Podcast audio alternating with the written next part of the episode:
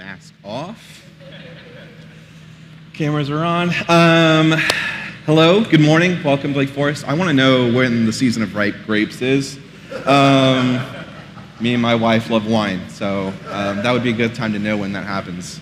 Um, but yeah, so I'm Caesar. I uh, have the, the privilege, um, honestly, the luxury to lead our, lead our teams um, here at Lake Forest Church, our ministry team, our youth ministry team um, which uh, is, is awesome. I love my, uh, my small group leaders. And then also our uh, Sunday morning production team. So our camera people, um, our sound people. Um, and it's just been a joy to work alongside um, so many awesome um, givers of their time and of their talents.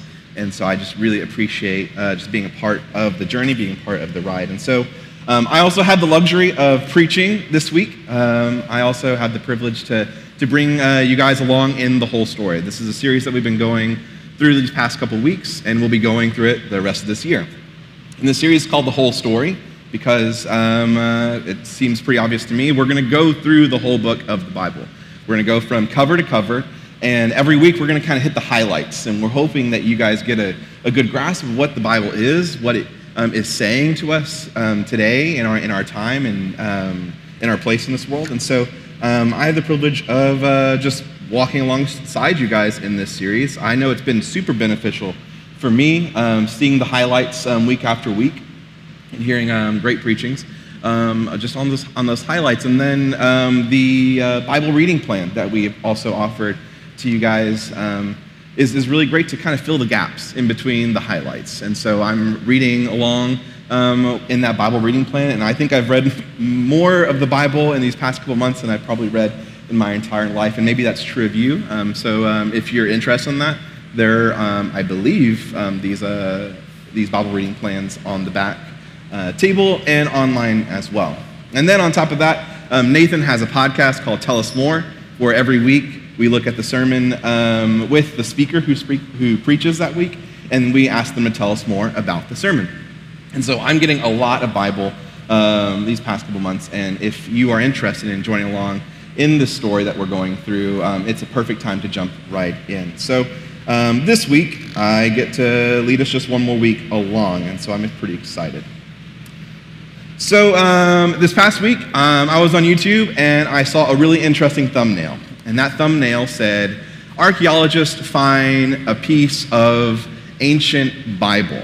And what, what they mean by that, they find these texts that are thousands of years old with the original language, and they're written out um, on these old pieces of parchment paper, and, uh, and you're starting, and you get these archaeologists are finding these new um, real pieces of old Bible. And I was like, wow, this is, this is super interesting. We're going through the whole story. This might be a really cool um, uh, opportunity to make it feel like the whole story is becoming real. And so um, I meet this guy. His name, I don't know his name off the top of my head, but he's from Israel. Um, I think his name is Omar. And uh, he's talking about what they find. And he's super excited the whole time. He's grinning the whole time. I put a picture up there. He's kind of smiling the whole time. He's like, oh, we found this piece um, of the Bible. It's in its original language. Um, and, and he spent his whole life devoted to finding these things. And so at the end of the video, I'm really excited. I'm like, man, I want to see what this, what this piece of paper looks like. And it looks like this. And yeah, y'all are laughing. I was laughing too because I was like, this is not anything cool. I was expecting to see a scroll. I was expecting to see, you know, a big piece of paper, you know, like a sheet maybe. I don't know what the Bible looked like back in the day, but I was expecting something really cool. This, needless to say, is not really cool. This looks like a bunch of cornflakes I spilt this morning, and it's just laying there. And I'm just like, why are they so excited about this thing? They go back to interviewing him, and he's still so excited. He's like, "It's from Isaiah." He's talking all about it, and then they go back to this back to this picture. I'm just like, it's still not doing anything for me, man. And so um, I just was thinking about that, and I was like, man, I, this guy is really invested in the story of the Bible. This guy is really plugged in with what the Bible is saying. And I kind of want some of that joy. I kind of want some of that excitement about the Bible because sometimes it doesn't make me smile like that. And so hopefully today's story helps us connect more with what the Bible is saying, more with what the scriptures are trying to communicate to us today. And so a couple weeks ago, um, we started this uh, um, journey. It's a few, few weeks ago now. But um, along, along this journey, there was this idea that I really thought was really interesting. Um, one of the preachers gave it to us. And it was this idea that the Bible is communicating a big story with two layers. And The top layer is the upper story, and this is where God works out his will. It's a long term trajectory for the world and for his plans for the world. And that's a really cool thing um, to have. And then there's this lower story, and that's where humans start making decisions and they start exerting their will on the world that he's created. And so it was a really cool sermon because I'd never heard um, the whole story split down the seam like this before. And so um, the gist of that sermon was that we're supposed to trust God's bigger story and his upper story even when we don't know the full picture. And I really was wrestling with that, and it was a really cool and, and illuminating thing for me to wrestle with. And so this week, I want to ask the question what happens when these stories merge? What happens when the upper story and the lower story start to merge lanes? When God's decisions and our decisions start interacting with each other, and some of the decisions that are made in the lower story start to bring out responses from God's upper story. And I think this is what this text is actually going to show us a lot about. And so, um, the scripture that we're in is in the book of Numbers, and up to this point, um, it's a really, really fascinating story where God's story is beginning to merge with the people's story. Before I read it, I want to just bring you up to speed where we're at. So, God has heard the cries of Israel in slavery. And he responds by partnering with Moses and leading those people out of slavery. The next thing he does is that he leads those people to a mountain. And he says, I'm going to establish this partnership not only with Moses, but with all of the people. And so he establishes this covenant. He gives them the law, and they agree. And they're like, yes, we want to be partners with this kind of God who delivers people out of slavery. And so they say yes, and then they're led by God on a 40 day camping trip through the desert where he's going to hash this covenant out with them. He's going to teach them what it looks like to partner with him and to bless the rest of the world. And so that's where we're at. They've gone through the desert for 40 days and they are on the edge of the promised land. So let's read what the passage says. It's in Numbers, and it says this When Moses sent them to explore Canaan, he said, Go up through the Negev and on into the hill country. See what the land is like and whether the people who live there are strong or weak, few or many. What kind of land do they live in? Is it good or bad? What kind of towns do they live in? Are they unwalled or fortified? How is the soil? Is it fertile or poor? Are, the, are there trees in it or not? And by the way, do your best to bring back some fruit from the land. So, what's going on in this passage?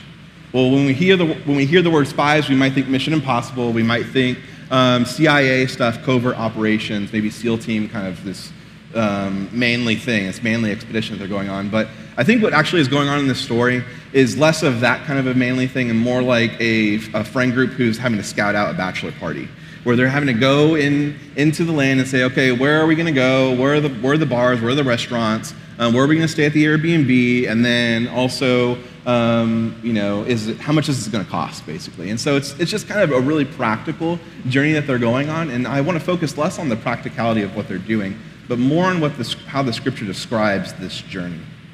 And the, the scripture is using a lot of these either or statements. I don't know if you picked that up after re- hearing Bob read it and after, meeting, after hearing me read it. And there's these bunch of either or statements. Is the, is the, foil, is the soil fertile or poor? Are there trees in it or not? Is it this or is it that? And it's a really interesting, interesting thing I want to pick up on because this, these either or statements are the, are, is a tool that the, that the authors of the Bible are using to really help us see something that's going on in this situation. And this is, these either or statements are, are leading us to believe that they're going to have to make a decision. And so the Hebrew authors are like, a lot like um, musicians nowadays where they're repeating themselves pretty often and they kind of say the same things over and over in their songs. They're also sampling older work, right? And so keeping um, older songs contemporary, keeping them um, just kind of relevant. And so you're hearing you know, some old songs. And so that's what the biblical authors are doing here with these either or statements. And you might be asking, what are they sampling? What are they trying to repeat with these either or statements? when they say the land is good or bad, when the people are strong or weak, and when the soil is fertile or poor, what are they trying to highlight? Well, I think what they're trying to highlight is they're trying to highlight some decisions that are going to be needing to make. And so I want us to ask I want to ask this question, when else have we seen God's partners being put in a situation where they're going to have to decide between one thing or another? Where else in scripture do we see them having to decide between doing something or doing something else, good or bad? And then when is the decision highlighted with a piece of fruit? if you don't know what's going on here, the biblical authors are really sampling something profound here. And it's, this thing that I'm calling the song of decision, where something is, is presented with these, uh, something is presented itself to the covenant partners where they're going to have to decide to follow God or to follow what they believe they should do. And that's the song of decision. What you need to know about the song of decision, if you don't know how the first time how it happens the first time, it's not really a happy song. The song of decision is a kind of ominous, a sinister song, kind of like Jaws, or maybe even with the Hunt video that we heard, where it's like whom, and it's like the, the dinosaur shows up, and then it goes whom again, and then it's like, oh, something else is happening, and it's, it's this rising action, this building suspense. And it's kind of like Jaws, where like with every decision that is being offered to them, is the land good or bad? You hear the you hear the orchestra go dun dun, and then when you start reading through the list, it's like the, the list gets read faster. Is are the people strong or weak? Dun, dun, dun, dun. And then you get to the place where they're eating fruit, where the, where the fruit is being presented to them. You're like, dun, dun, dun, dun, dun. You know something's about to happen. When the fruit shows up, you know a decision's about to being made, and it's a scary decision. So, what are the people going to decide? So, Numbers chapter 13, verses 27 through 32. They come back after their, their journey and they say to Moses, we went into the land to which you sent us, and it does flow with milk and honey. Here's the fruit. Okay, awesome. Maybe this, this song is a better song. Maybe they're sampling an older song, an older decision, and they're actually going to make it happen this time. But the people who live there are powerful. Oh no, this is going to maybe play out like we've seen it before. And the cities are fortified and very large.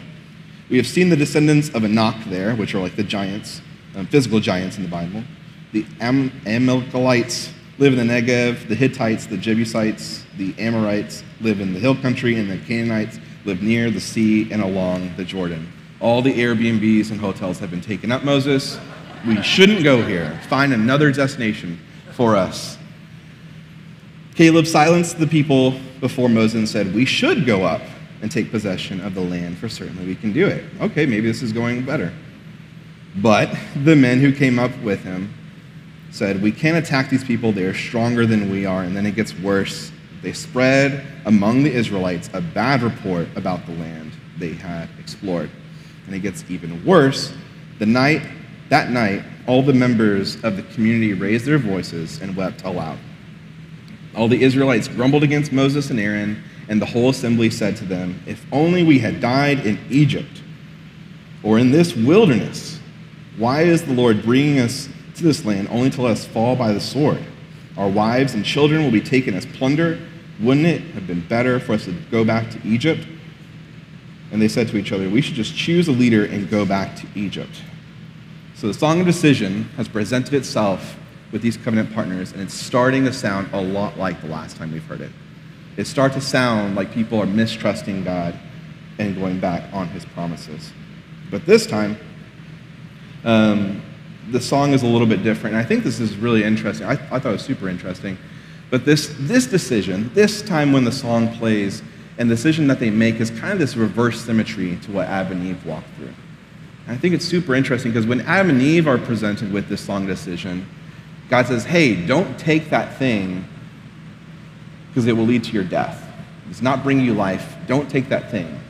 And they mistrust God and they say, God, I think, I think God is holding out on us. I think he's keeping us from something that we actually should have.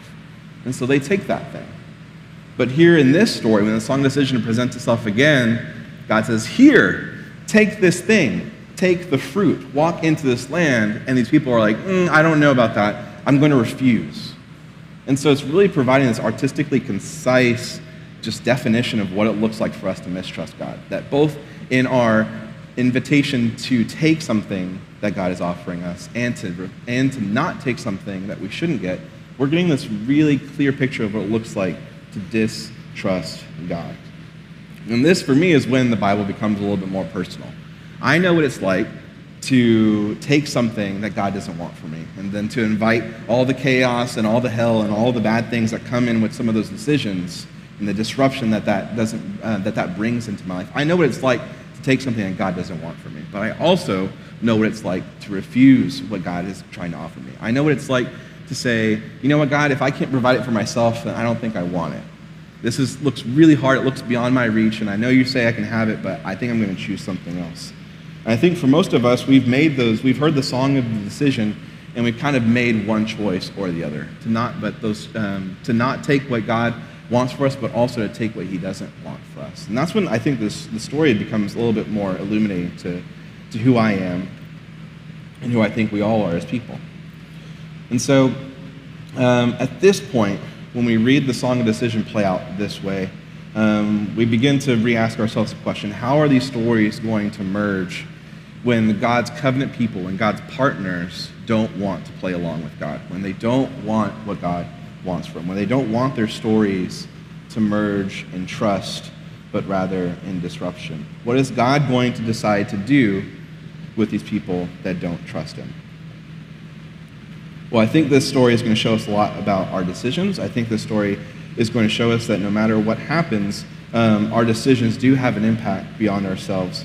Um, and it also impacts what God is going to decide as well because God is committed to partnering with humanity. This is the big idea of this, of this uh, passage. God is committed to partnering with humanity, even when humanity doesn't want to partner with him. So, how is, this, how is this story is going to merge? How is this upper story and this lower story going to merge when God's partners reject him? So, um, at this point, um, my assumption is that a lot of us haven't heard this story before. Um, I don't know how many of us have actually read the book of Numbers, so I just kind of want to do an anonymous survey. So, rather than assume, I just want to take an anonymous survey. So, um, I want everyone to close your eyes and uh, bow your heads real quick. So, no peeking, you're going you're gonna just communicate to me what you know about this story. And so the question is, and raise your hand if this pertains to you. Raise your hand if you do not remember how this story ends or do not know how this particular story ends. So go ahead and raise your hand. I just want to know. Okay, you can put your hands down now. All right, everyone, uh, open your eyes and lift your head. So the reason why I ask this story is because I have a follow-up question to those people who don't remember how the story ends or don't know how the story ends. And it's this. What do you think God is going to do? How do you think God is going to respond to his rejection? And the reason why I ask this question is because what we believe about what God is going to decide to do shows us what we believe to be true about him and about his character. What we believe about his decision in response to us shows what we already believe about God. And if you don't know how the story ends, and if you don't remember how the story ends, I think you are uniquely equipped to really learn who God is this morning. For people who don't know how the story ends, I think you're going to be very receptive to the kind of God that God is going to show himself to be. But our response that we expect from God reveals who we believe God to be. So, what kind of God are we dealing with here? Well, Moses and God have a conversation in God's tent because God's been camping out with his people and they hash it out. And Moses says this to God in verse 17. He says, Now may the Lord's strength be displayed, just as you've declared. The Lord is slow to anger, abounding in love, and forgiving sin and rebellion. Yet he does not leave the guilty unpunished. He visits the iniquity of the fathers upon the children to the third and fourth generation. Don't get hung up on this, I'll explain it later.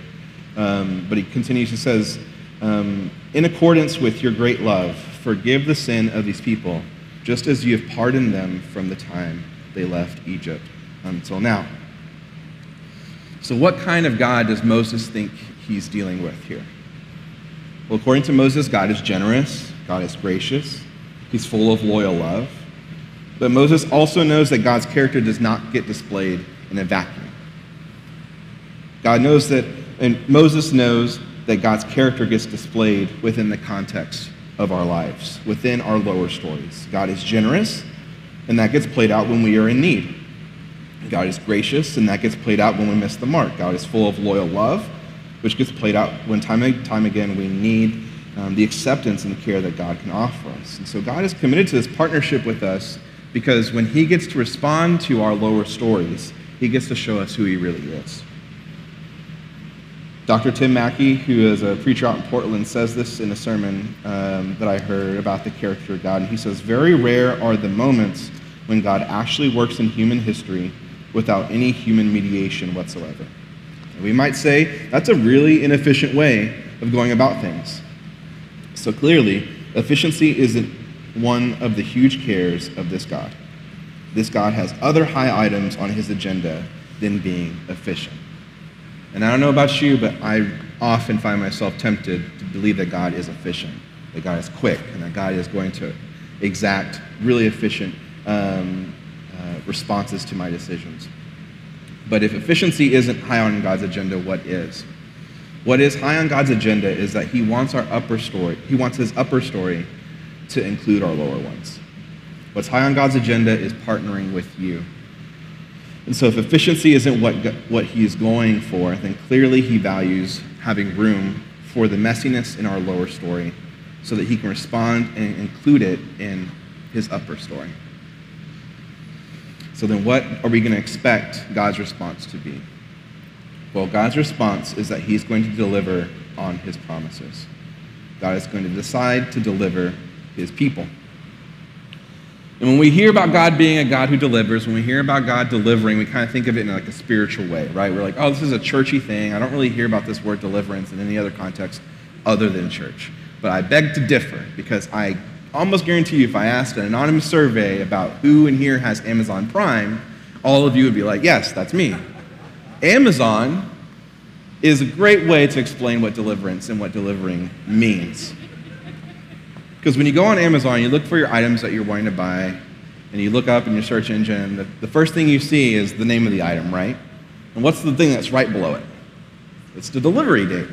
If you have Prime, it's within two days, it's awesome, but if you don't, then it's okay, then I gotta line up right and all that kind of stuff. Am I gonna be home when this thing gets here? Um, but the delivery date is right below the price because the delivery matters to us, right? And so, what is the delivery date? Well, it's obviously the time that you expect that delivery to arrive at your door. So do you deliver that own your own packages to, from Amazon? No, the Amazon delivery guy does, right? It's somebody else who does it for you. Should you deliver your own packages? No, that'd be a waste of that 100 or $120 that you pay a year for, for Amazon Prime. So what does delivery mean in this context? Well, delivery means that something gets carried to its desired destination. It's super practical, it's super normal. And that is the same, um, and that is the same in the Bible as well. So when God decides to deliver on something, when God decides to deliver his promise, when God decides to deliver his people, it's going to be in the same context. He's going to deliver some packages to their desired destination. So I hope you guys are tracking along because we're going to read how God is going to deliver his people. The Lord replies to Moses. He says, I have forgiven them as you asked. All right, delivery number one, check. He's honoring Moses' request. He's honoring Moses' decision for forgiveness. Verse 21 Nevertheless, as surely as I live, and as surely as the glory of the Lord fills the whole earth, not one of those who saw my glory and signs I performed in Egypt and in this wilderness, but disobeyed me and tested me ten times, not one of them will ever see the land I promised on oath to their ancestors. No one who has treated me with contempt will ever see it. Boom delivery number two. God's response is playing out within the context of the decisions that are being made. So God's going to honor the decisions of the rebels and not deliver them to the promised land, but to deliver them back into the desert. He says, Not one of you will enter the land I swore that uplifted with uplifted hand to make your home, except Caleb, son of Jephunneh, Sure, that's how you say it. Um, and Joshua, son of Nun. That's a lot easier to say. But he honors the faithful here with delivery number three. Okay, so what else? Continues, as for your children that you said would be taken as plunder, I will bring them in to enjoy the land you have rejected. All right, delivery number four. And here's where the whole visiting the iniquity of the fathers on the children starts to make more sense. And this is where I think I need to explain this because that that verse sounds really tricky, but remember, God's going to show his character within the context of our lower stories, within the context of our decisions. And so when God delivers, he's going to demonstrate his character of faithfulness But like what we saw earlier, his commitment to partnering with us means that he's going to show it differently to these different people who have made different decisions. And so, when God visits the iniquity of the fathers on the children, God is recognizing that our decisions have impact beyond just ourselves. When God has to visit the iniquities of somebody else's decisions on somebody else, he's recognizing, he's responding to the thing that we all know to be true, which is the decisions that we make today do have ramifications for tomorrow and thereafter. But God is always faithful to visit the children. He's always faithful to visit the next generation because he's always going to offer a door of hope, a door of partnership with those next generations. Because every generation is going to have the song of decision playing in its background. Every generation is going to have this, this time to inherit what their parents decided to do and say, do we want to do this like my parents did, or do I want to do it differently? And God's always going to be there to visit that decision. He's always going to provide a door open for partnership. And I think that's good news. When I first read that passage, I was like, what does that look? Oh my gosh, God's going to punish people over and over and over again because of somebody's decisions? That's not what God's character is. We see that in how he delivers the, the, the children. He says, those children are not going to suffer like their parents are going to have to. They're going to have an opportunity to go into the promised land. And so, what does this delivering um, look like for us today? Um, well, what we learn, I believe, is that um, uh, according to this passage, everyone gets delivered. Um, and I think that's really that's good news for me. Um, everyone um, gets delivered, but does everyone get delivered to the same place? Clearly not. And I think that's still good news to me because I've inherited a good amount of things where I'm like, man, am I going to make the same decisions as my parents? Am I going to make the same decisions as my friends? Am I just going to be following along with whatever has already been going on in this lower story for generations after generations? And God says, hey, that doesn't have to, that doesn't have to happen.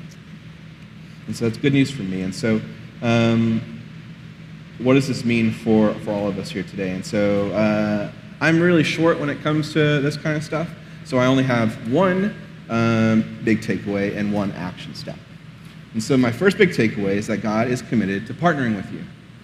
And that's really, really good news. It's really, really good news to know that God is committed to partnering with you because I really do believe if you're anything like me, you've heard the song of decision plenty of times by now. And you know how many times you've responded with mistrust or, or faith. And if you're anybody, if you're like me, then you've made more decisions to mistrust than to, than to walk forward in faith. And I think a lot of us, especially for those of us who are, um, who are in um, church, who are coming on Sunday mornings and just kind of just kicking the tires of faith, you're like, man, does, when God finds me, what is his response going to be? I just want to blend in. I just want to kind of just sit here and just kind of learn to sing the songs, learn how to pray, and those are good things, but it's like, it's really just comes from a place of, of insecurity where, like, if God really knows who I am, if I stick out like a sore thumb, what is his response going to be um, towards me? And I've had to wrestle with that, with that question. Is God going to come to um, my song of decision and be like, hey, you messed up, and I don't want to partner with you ever again? Well, I don't believe that's what the Bible says about who God is. And I really do believe God is committed to partnering with you um, with love. So, um, that's good news for us this morning. Um, and this is where, when I was writing the sermon, I got a little bit worried um, because the Holy Spirit was starting to say some things, and I'm like, oh no, this is this is uh, this is weird. Um, but that's what happens when you read your Bible and are asked to preach.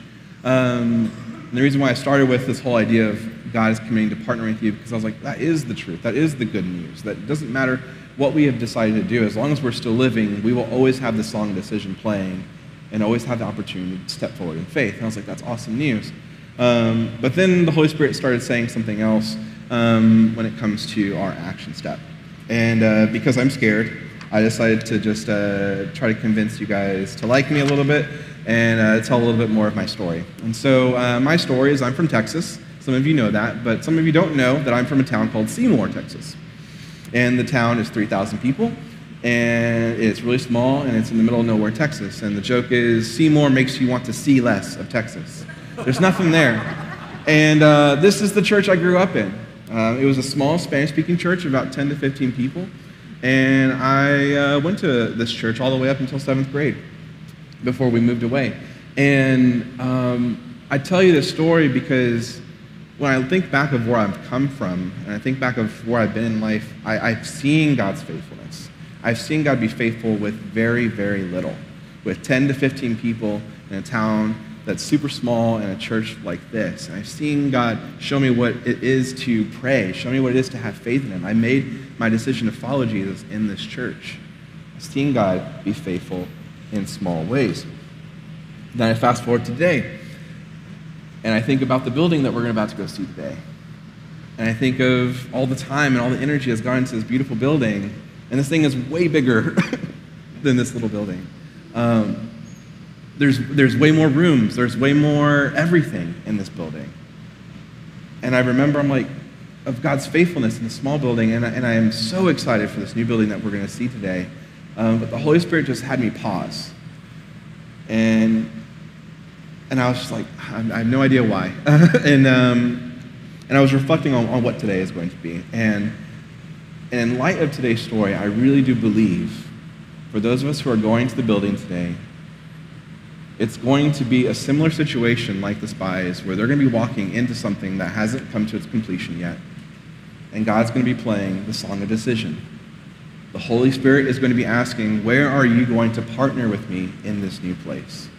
For those of you who have partnered with us, who serve, who give their time, their talents, their money to the mission of this church, you guys are awesome. You have learned the decision, you've learned the, the, the correct response to decide to, to follow God and to partner with Him.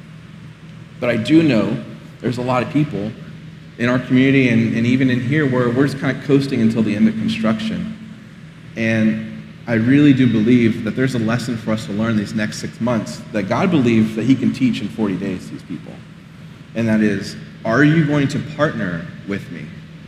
Are you going to commit to this merging of the stories? Maybe you have to have a, a talk with God and say, I don't know if I'm, if I'm good enough to be used in your story. I don't know if I'm useful enough to be used in your story. And hopefully today there's an opportunity for you to say, you know what? I'm going to believe that God is committed to me. I'm going to believe that I do have something to offer to this church. I, am going to believe that God is going to use me for his greater story. And I was worried that that was going to sound mean. And I was, going to, and I was worried that that was going to be a little uncomfortable um, because it's asking of you something. But I really do believe that's what God is doing. Um, he's doing that in this story, and I think he's doing that in all of our stories today. So when you show up today at the building, um, just reflect on that. Reflect on, on that truth that God is committed to partnering with you and ask yourself, where am I going to partner with God in this building? And so um, that's it for today um, on, uh, from me. So um, I'm going to pray for us, and then we're going to continue in worship. Jesus, we are so grateful that you committed to us, that you said that we were worth loving, that we were worth giving your life for. Lord, I'm thankful that those of us who have responded to that commitment that you've shown us, Lord, uh, I'm thankful for everyone who commits to you through this church, God. So many people give so much to this mission, Lord, and I, and I just am so grateful for it. And I know you recognize them, God. I know you see them. I know you, you hear them when they, when they say that it's too much, is asking too much of them, God, but I also know that you are faithful to deliver. And so, for those of us who are still considering, is this, is this the place where they're going to partner with you, God? I just pray that you meet them. I pray that you accept them. I pray that you love them. I pray that you help them understand, God, that the song of decision does not have to play the way it plays in the Bible, God. The song of decision is an opportunity for them to partner with you. So be faithful to deliver us when we make that decision. And that's all these things in Christ, and I pray. Amen.